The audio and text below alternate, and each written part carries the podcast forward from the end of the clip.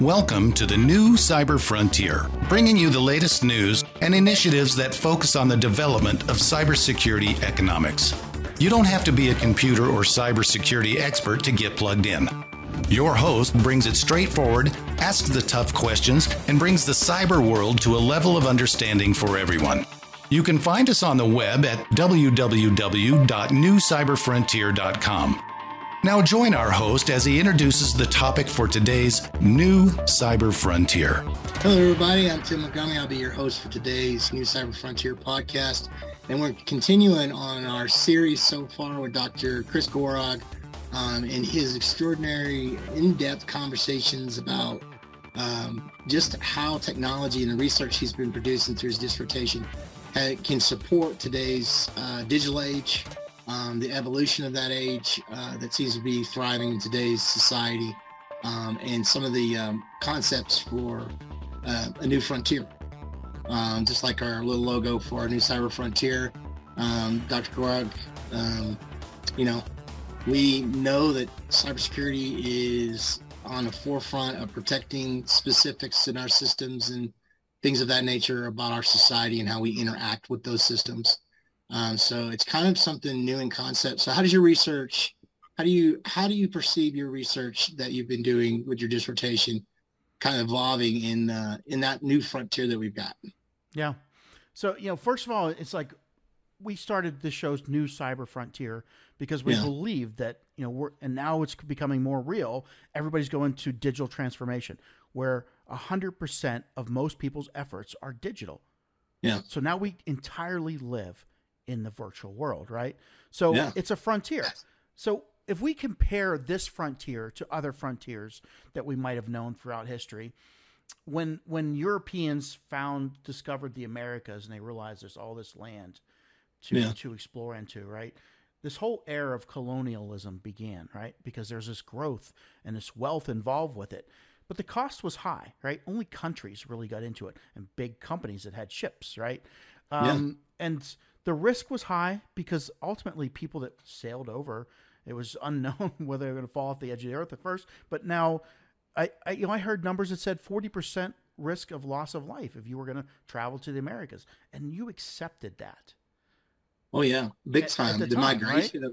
of, of Europe over here so was the, math. Yeah, the value was mostly to cultures.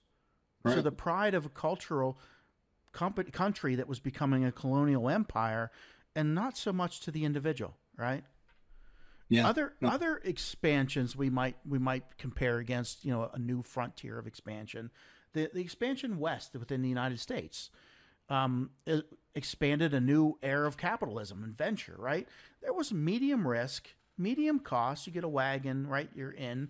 Hardship was the highest risk and possible loss of life, but not as much as traveling across the, the seas to the Americas with the hostile environment at the other end. There was, you know, it was less risk, but the value to the country, the collective, really wasn't there. It was an individual value. And you yeah. saw that expansion because people flocked to it individual. They could yeah. find a value in themselves, right? And it took off um, some of the things we might consider a, a, frontier right now. Space is the next frontier, right? Well, let's analyze that for a minute. Let's say who is a value? You know, it's the human growth as a species, right? We can go to another planet. Mm-hmm. So, what's your chance of involvement with that today? Mine, none. Yours? Yeah, I pretty much none. think that I, even I, our children.